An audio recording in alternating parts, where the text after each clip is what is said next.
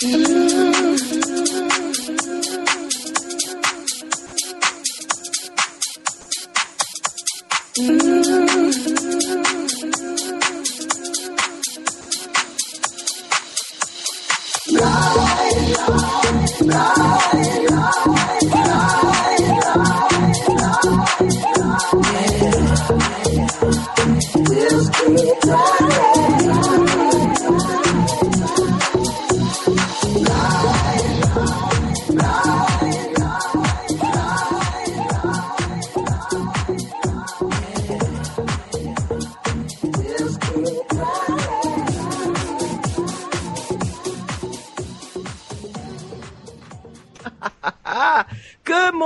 beautiful people. Welcome back to the second hour of Love Babs Love Talk. I am delighted this morning to have Steve Hamm as my guest. He's an author, journalist, and filmmaker, and you know, a regular guy about town.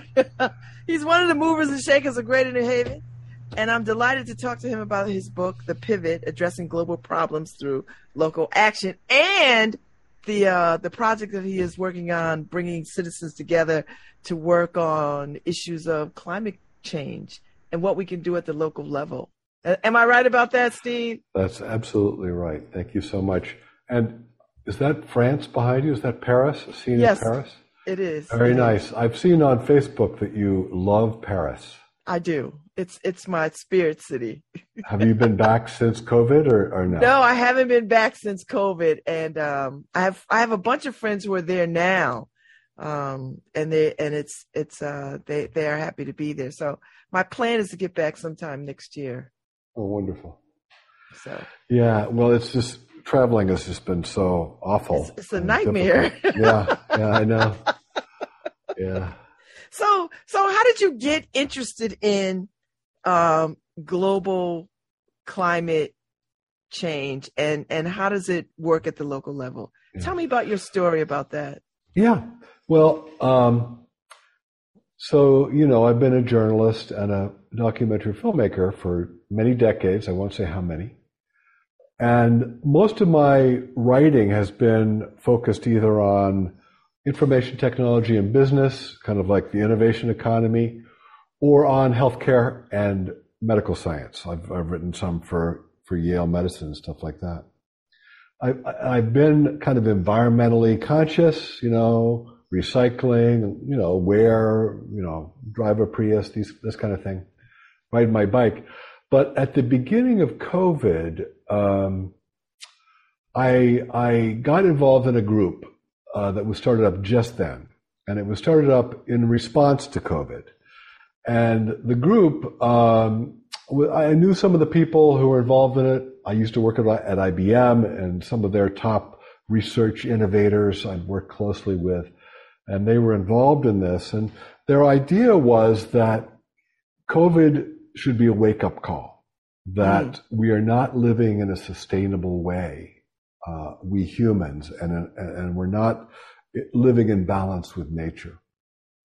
And they formed this group with the idea of we can we can we bring together a global collaborative group of volunteers who can really kind of cross boundaries and bring ideas together that could be useful in dealing with with climate change. It's and the idea you know we need to pivot. We're not sustainable. The clock is running out on our ability to really address climate change in a profound way you know, with climate change, uh, after certain things happen, like some of the things that are happening now with, um, you know, the, the glaciers melting and the polar ice cap melting and, you know, and the tundra melting. Once the global temperatures rise a certain amount, then that causes even more. It's a compounding thing. It's, it's like, it's a mixed metaphor, but it's like a snowball going downhill. Mm-hmm. But it's not a snowball, it's a fireball, right? And uh, so we got to act, and we got to act now. And I got involved in that bunch as a an embedded journalist. You know, like journalists go into like warfare and stuff like that with the troops. Well, this mm-hmm. was me embedded with this bunch of scientists and social scientists, and uh, I followed the course. And I thought it was a it was a great it was a great journey they were on, and it wasn't just a story of what they were doing, but it was a story of a of a of a characteristic of humans that in times of crisis we have a tendency to pull together and forget our differences and try to do, make things better. Mm-hmm. So uh, this is really a portrait of human nature uh, and social behavior. Now, of course, during COVID, unfortunately, about half of the people in the United States decided rather than pulling together to try to solve the problem, they would ignore it or scream or shout and, and, things like that. So I think that's one of the reasons why we have had such a difficult time with COVID. Were you surprised at COVID? Because, you know, Harry and I talk about this all the time. In the movies, yeah. when there's the, we know, when there's some kind of breakout or, you know, the yeah. world is coming to an end, people rally together yeah. and then we, we, we rise to the occasion. But COVID showed us not so much. yeah. No, I think, you know, we have a, we have a fractured society and we have a society for the first time ever where people actually have different, they kind of choose their facts. You know, there used to be a difference of kind of your, you know, here are the facts. I have this philosophy, you have this philosophy. Now it's like somebody thinks they have their facts, somebody else has other facts. And of course, that's not true. There, there's, there is only one truth. There are, you know, it's not, you can't pick your, you can't pick your truth Though, of course, people say, I have my truth. What they mean is, I have my opinion, I have my experience. But, but the fact of the matter is, you know, facts are facts. I spend my life, you know, a journalist's job is to discover the truth, to pursue mm-hmm. the facts, and to present them. So, so uh, what did you learn? What did you learn in in writing this book and working with this group of people? What did you What did you learn on this journey about where we are and what's at stake. What did, what did you really, what really said, aha?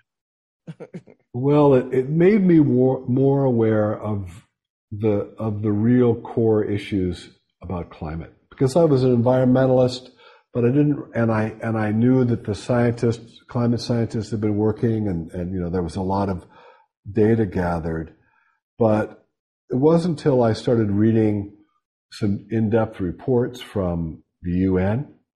There's an organization called IPCC, and we have we have uh, actually some of the authors of it up here at Yale, Karen Seto and some other people. And you know the the facts are there, and they put together a very powerful argument for this is what's happening, this is why it's happening, this is how we have to change, and this is how quickly we have to change. And I uh, was sold on that, and um, you know, and I think I mentioned before about the tundra, but there was some there were some facts about uh, what's going on with the tundra. As the tundra melts, mm-hmm. uh, it releases gases which heat up the atmosphere, which of course melts more tundra and melts more polar ice cap and melts more glaciers and things like that. So, and you know, this is sometimes people think, oh, global warming, climate change, this is something that's happening out in the globe somewhere. Not here. But it is happening here. It's already happening here. And we, especially, uh, people living on the sea, as we do, and people living in the paths of hurricanes, as we do. This place, our beloved town of New Haven, is particularly vulnerable. And in addition, you know, in our town, we have a lot of people who don't have a lot of resources. And those people are the most vulnerable because drought, heat, flooding, uh, these things are coming. And we need to prepare for them and we need to help our neighbors prepare for them.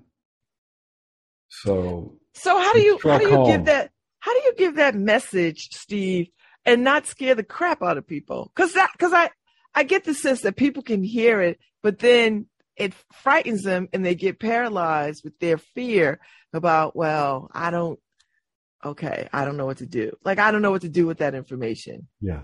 Well, you don't want to scare people and paralyze them, and you don't want to, like, there's been a lot of this blaming thing. You know, and I and I try to avoid that because if you're pointing your finger of blame at somebody or an institution, uh, or an industry, uh, it, it, makes them turn away or re, you know repel you and, and stuff like that. So I think how we tell the story and how we engage with people is very important. I think it's really important to know that locally that there are things that we can do. Mm-hmm. And those things, while they can't solve the global climate problem, they can ease the impact on us and our neighbors, on we as a group. And there and there are lots of practical things, you know. And um, you know, heat, let's just take one. Here we are in this in the grip of a hot spell and a drought. You know, the Mill River runs by my house here. I'm out by the park. The, the Mill River is not running. There's no water coming over that dam into the Mill River. Whoa. It's getting lower and lower and lower. And on my way, on my way, I, I almost every morning I either walk up East Rock or I ride my bike up East Rock. And when I go down Livingston Street, in the middle of this heat and a drought with no water running in the Mill River, what's happening along Livingston Street, those fancy houses? People are watering their lawns, right? Mm-hmm. Well, so there's a very practical thing you can do about climate change. Stop watering your lawn, right? Uh, number one, I think one of the, there are things that we kind of assume about life and kind of get used to. Oh, this is the way things is and the, the way they should be. So I think very gently, it's it's really good to point out to people, you know, a lawn may look like nature, but in fact, it is nature destroyed. You know, it's green. There are plants there. You know, there's all those little grass things, but in fact, it's, you know, with all the, all the chemicals people put in their lawns, all the, the herbicides and pesticides, it's really kind of a chemical brew. Let's call it a chemical swamp. And it's not good for nature and it's not good for humans. And, you know, and sooner or later, we're going to get rid of these things called lawns. Mm. So I see the movement afoot yeah. of people doing that. Yeah. What are your trees? What are your plants? What, especially your native plants? Don't use chemicals. Help the help the the bees and the birds thrive, but get rid of that damn lawn. So, so the group that you're working with is is this their mission? What is their mission? Well, what do they the hope to do? Okay, so first off, before we leave the other topic, I know. All right, you got it too. Thank you very By much. By the way, I want to tell you, I deliver that to your porch. And of course, I've seen your porch in Facebook posts, you know, videos, photographs. I think what you're doing there on your porch is magnificent. Thank you. You know, I think you you you have your you love Paris. There's that whole tradition, a Parisian tradition of the salon. Yes. We're not talking about the beauty salon. We're talking about the thinking. Salon mm-hmm. and the talking salon and, and the you know bringing people together and having rich conversations. And you do that in a magnificent natural way. Well, thank so, you Steve Hamm so i love that about you. Thank you very much. Next time you're around pop by. I will. You know i live very close to you. I live right over the hill. Yes. it's like it's like we got we got Newhallville, then we got all those fancy houses up on the hill, right? Mm-hmm. And then we come down to East Rock. There's some fancy houses here, but there are also people like me who live in apartments. Nothing. so I ride my bike all around town. I, I ride over the hill and I visit Doreen uh, Brubaker. You mm-hmm. know her. Mm-hmm. Uh, the, the native plant lady. Mm-hmm. It's, a, it's Ab Brubaker. I'm sorry. I mispronounced her name. But uh, she's uh, fantastic. And I go over there, I buy plants, and I visit her because she is part of this group uh, that I'm involved with. And this group is called Reimagining New Haven in the Era of Climate Change. Yeah. And basically, this this book that I wrote and this group that I was with called Pivot Projects a lot of the thinking at first was all about, oh, do, what are these global thoughts that we should do? And then as time went on, people kept saying, well, you know, really the place that we have leverage, the humans and, and groups and neighbors have leverage is in their own community. That's where we can have the most impact. So I started thinking about, you know, that subtitle came out of this, addressing global problems through local action. Mm-hmm. Um, so we, I started thinking about, well, what can I do here? As a matter of fact, the first thing I did was I made a film, a documentary called A River Speaks. Yes. It was about, it was about the Mill River. And yes. the idea was, hey, let's think about this river that runs past our house or near us, our local river.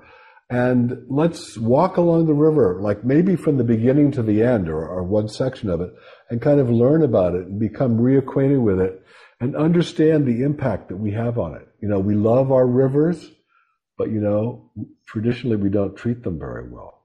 You know, in New Haven, our rivers, all this industry that we've had for 300 years, you know, the Industrial Revolution, man, we used, we used our river for transportation, but also mainly for dumping stuff in. Yeah. Right? So the Mill River is one of the most abused rivers in America.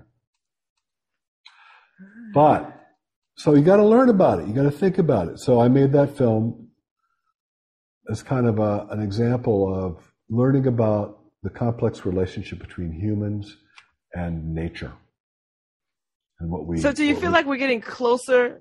Do you feel like that relationship is coming to some real understanding that we are interconnected, or do you think we people are still disconnected from nature and and the practicalities of that? I think we're still disconnected. I mean, there there are some programs. You know, New Haven Public Schools have had a bunch of uh, interesting, innovative curricula around the river and around the Sound. Sound School, obviously, but some of the other schools, Wilbur Cross, uh, Martinez School, the sixth Common grade. Ground, yeah, high school. Yeah. Oh, yes, absolutely. The um, so there's an effort to really help people understand the relationship between humans and nature. Uh, and I think in our town more than most. But it has a long way to go. I mean, even as simple as this, what can you use as a measure? Look at the trash around our town. You can't appreciate nature and throw trash. It, that's a signal that you don't. Whoever throws the trash doesn't understand, doesn't appreciate nature and uh, and I think you see too way too much of it. You know, I'm I'm in East Rock here. So much people back up the car and throw the trash in in the woods. You know, Ooh. so I think that's a signal that people don't get it. Mm-hmm. So anyway, our our group uh, started a couple months ago with the idea that uh, while there are lots of environmental groups within government and also in you know nonprofits and stuff uh, and there's lots of uh, climate change attention, there's not a lot of attention to the local impacts of climate change. And that that's what we have to raise awareness about because that's what we can really do something about, right? So, uh, either, and by do something, it's either adapt to it, you know, or make it, mitigate it, make it the impact less, we have, and I'll tell you the, the impacts. I don't want to scare you, Babs. Mm. Well, listen, this is what I know. all politics are local, so yeah. all climate change is local. Yeah, yeah. Because if you think about it globally, you're not gonna you're not yeah. gonna act on it. Yes, I don't yeah. think. That's right. You just think, oh, that's too big and complex. That's that's for government to deal with. Yes. But, all right. So so locally, we have the sea levels are rising and they're expected to rise by 20 inches by 2050.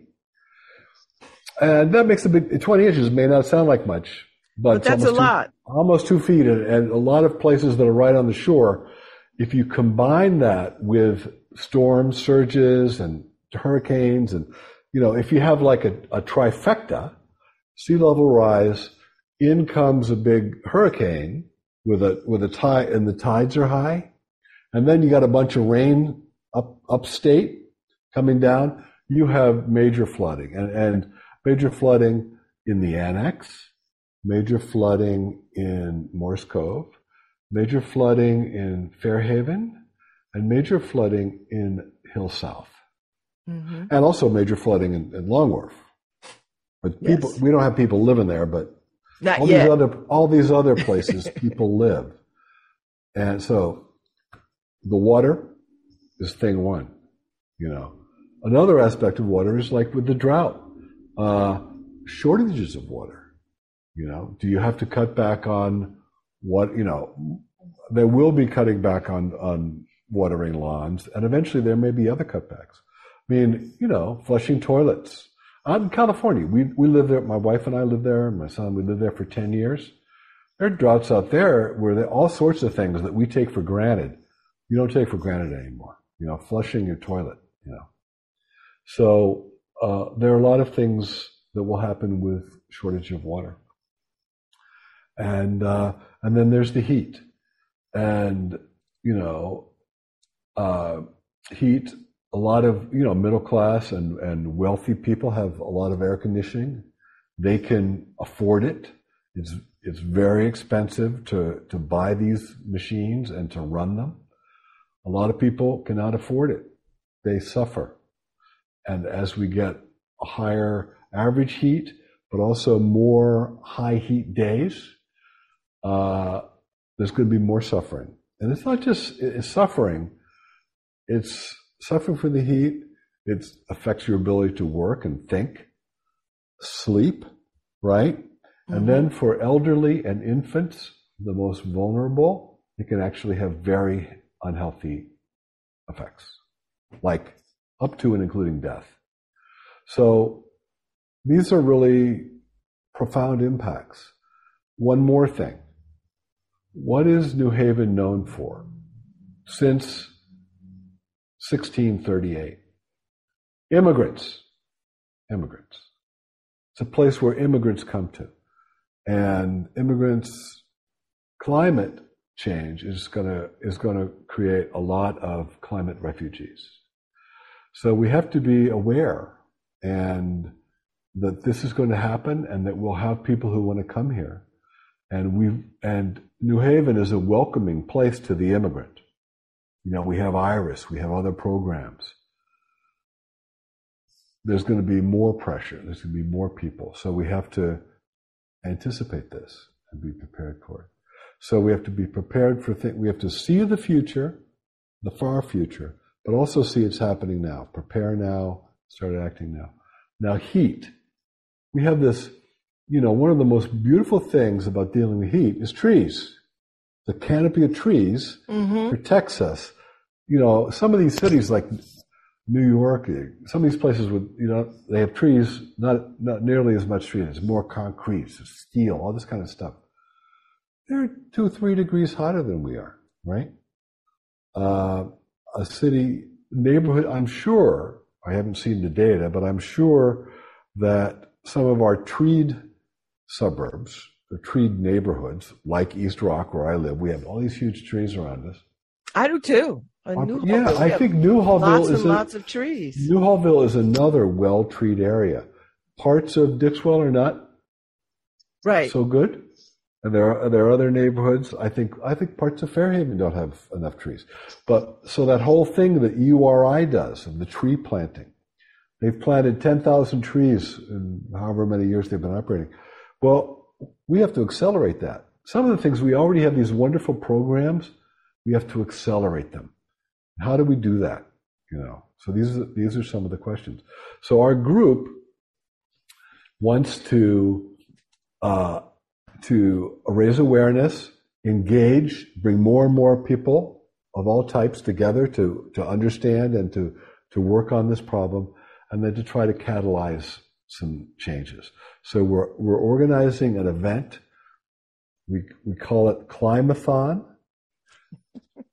and it's, that's borrowed from, there's an international group that comes out of Europe called Climate-KIC. And they have this global climathon thing where they help organize and they have information and they share ideas and stuff. So we're going to have a climathon uh, hopefully October 30th. We want to have it. We'd like we want to have it in a neighborhood. Very much say this is a neighborhood thing, right? Can't we have to pick one, and we're thinking about Fairhaven. We're thinking about Martinez School because mm-hmm. it's right there, you know, by the water, by that old power plant. You know, all the symbols and all the realities of uh, our vulnerability are right there at Martinez School. So we want to have a thing where the first part, raising awareness, information from experts. Second part, listening to the people, right? Third part, workshops. What are, what are a handful of things that we think we can actually do? And, and are there new ideas or new energies we can bring to it? Are there, and we're not trying to, trying to reinvent the wheel. The group is about catal- raising awareness, engaging and catalyzing, not re- replicating what somebody else is doing. So if we have an idea, we say, you know, uh, New Haven Climate Movement, that's that wonderful youth group, right? If there's something, they're going to be, they're going to be involved with us in this climathon. Well, is there something that comes out of the climathon that, that they want to take and run with, right? Or New Haven has the Climate Emergency Task Force, mm-hmm. which was formed a couple of years ago, but really hasn't done much. Well, can we catalyze or rejuvenate that group or get them going on something? Can we hand something off to them?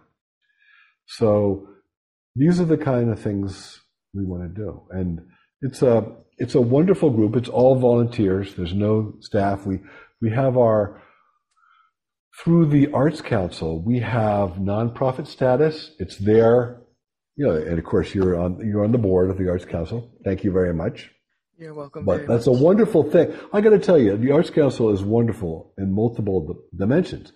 But the, but that whole program of offering little groups, little nonprofit groups, the opportunity to piggyback on the 501c3 that they have, that you guys have,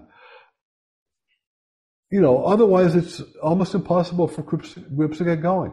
But mm-hmm. with that vehicle that the uh, the Arts Council has, it's it is just an innovation factory, you know, social innovation factory that they create for the city. So we have that status and we're trying to raise some money.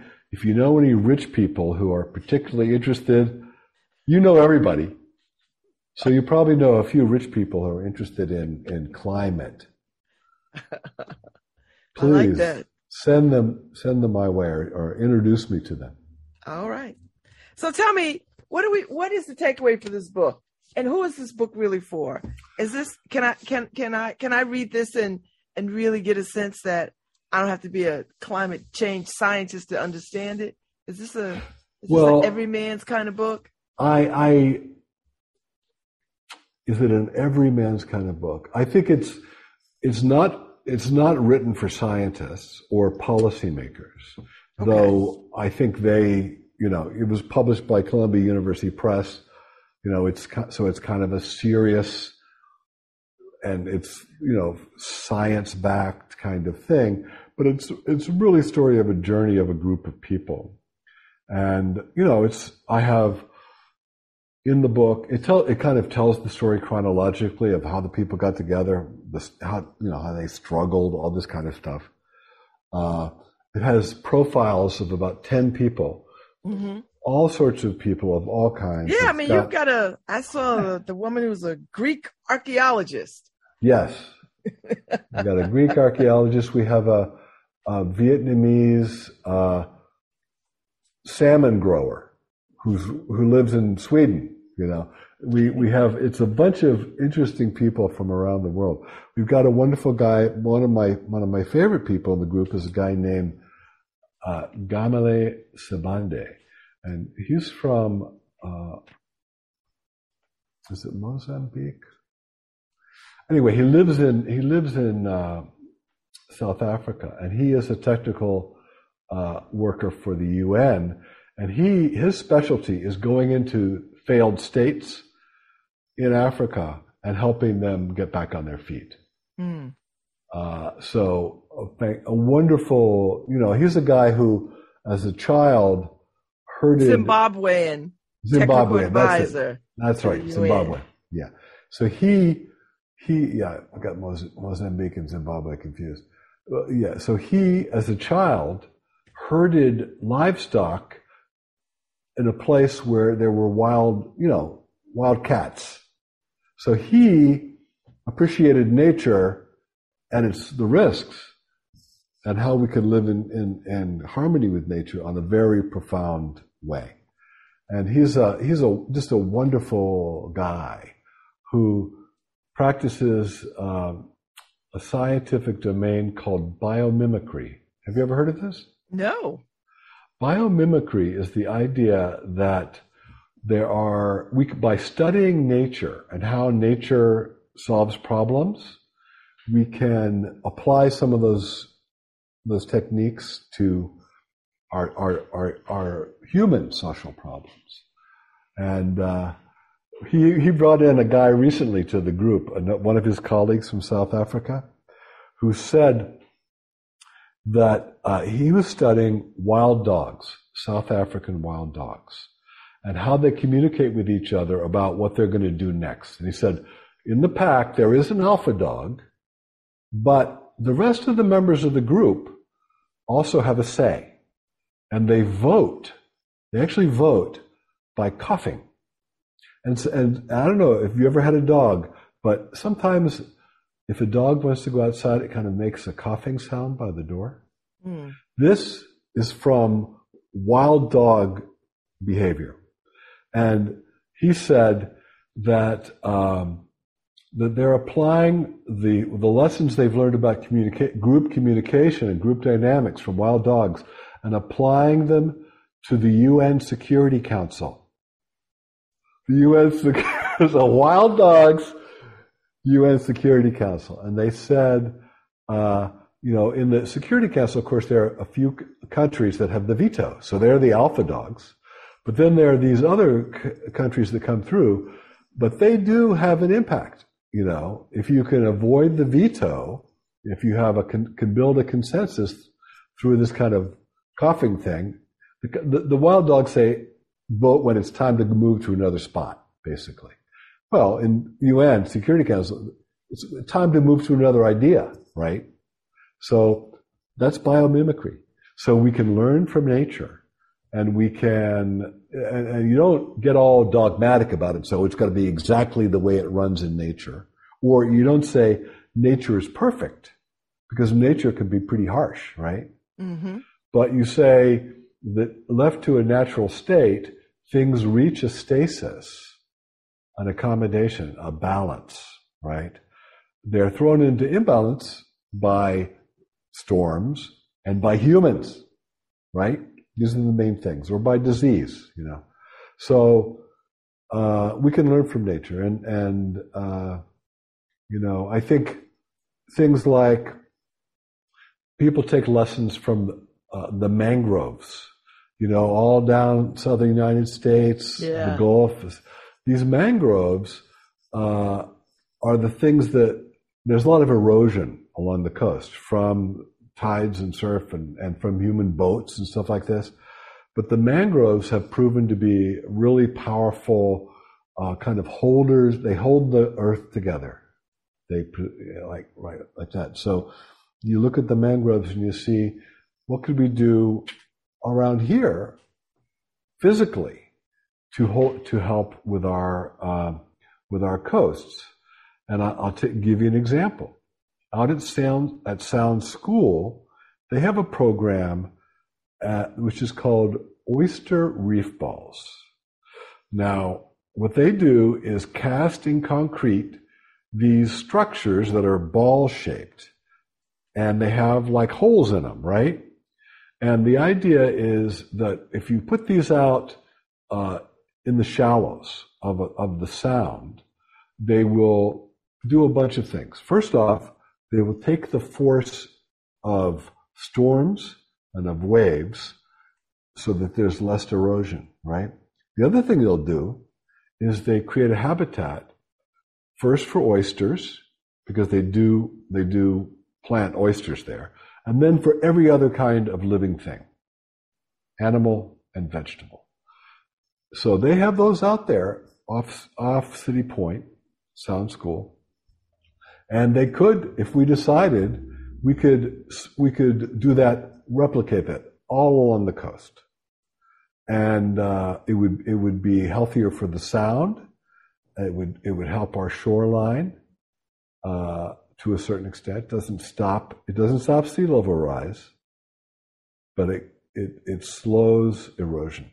Hmm. So those reef balls are like the mangrove, right? They're holding it together. Holding it together. Well, I'm so happy that you have this book. Um, I believe climate change is local. it starts local.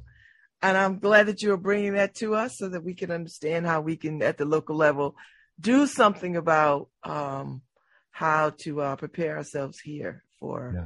the what is going to be real is coming our way, as you said, a yeah. fireball. So yeah, rolling the fireball rolling downhill. Uh, so I want to reach out to anybody who's listening, watching now, or watch this later when it's posted up on the on the independent website. Um, you know, we want people. We want you know people who are concerned, people are interested, people who want to explore.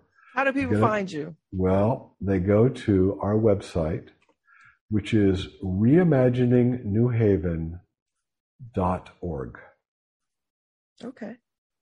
And from there, you can find out about the organization and you can find my email. But I'll also tell you it's Steve Hamm, S T E V E H A M M, 31 at gmail.com. And get involved in our group. We have, we, we say we have three pillars science and expertise, community, and arts and artists that those are the pillars of creating a better society. And you know, when we talk about reimagining New Haven, it's not just around climate change. It's our city has tremendous energy, tremendous resources, you know, people resources, ideas, wonderful relationships. And if we can bring it together and and people can come together and reimagine the city, not just around around uh, climate change, but making a more resilient city, a more equitable city, a more just place, a place that is where life can be better for more, for more people, and not such a struggle for so many people. That's that should be that's the goal of a city, I think, right? Sometimes cities just kind of drift along, right? Well, we we have so many smart, energetic, interesting people in our town. We can't drift along. We got to nope. take this. We got to grab Haven this. New Haven is not a right? drifting town. New Haven is really an incubator for yeah. yeah. good things that could go on in the city. So yeah. So absolutely, Steve, I've enjoyed talking to you this morning. I appreciate you bringing your book and getting us all excited about uh, addressing global problems through local action. I like that. Wonderful. I'll come visit you on your porch. Do I sure. do I have to arrange it, or do I just drop by some evening? You just drop by some evening, bring bring some libations or whatever. I will. I will hang out and be. I know, know, you. I think you like bourbon, don't you? I do. Yeah. well, I'm from I'm from Western Pennsylvania, shot and beer town, Pittsburgh. Oh, all right. So I'll have to bring some bourbon for you. All right, all right. I'll take it. I'll take it. Thank you so much, Steve Hamm. Very good. Always. Always. All right. Be cool out here. Yeah. Thank you, Harry Droz, for everything. And uh, I'll see you all tomorrow. I have Gary Gates on from uh, the Newhallville um, Corporation to talk about the uh, 22 years of the, the basketball league that they've been doing. Um, so that'll be a good conversation. So I'll see y'all tomorrow. Thank you, Steve Hamm. Everybody, the pivot, addressing global problems through local action. All right, Harry, play us out.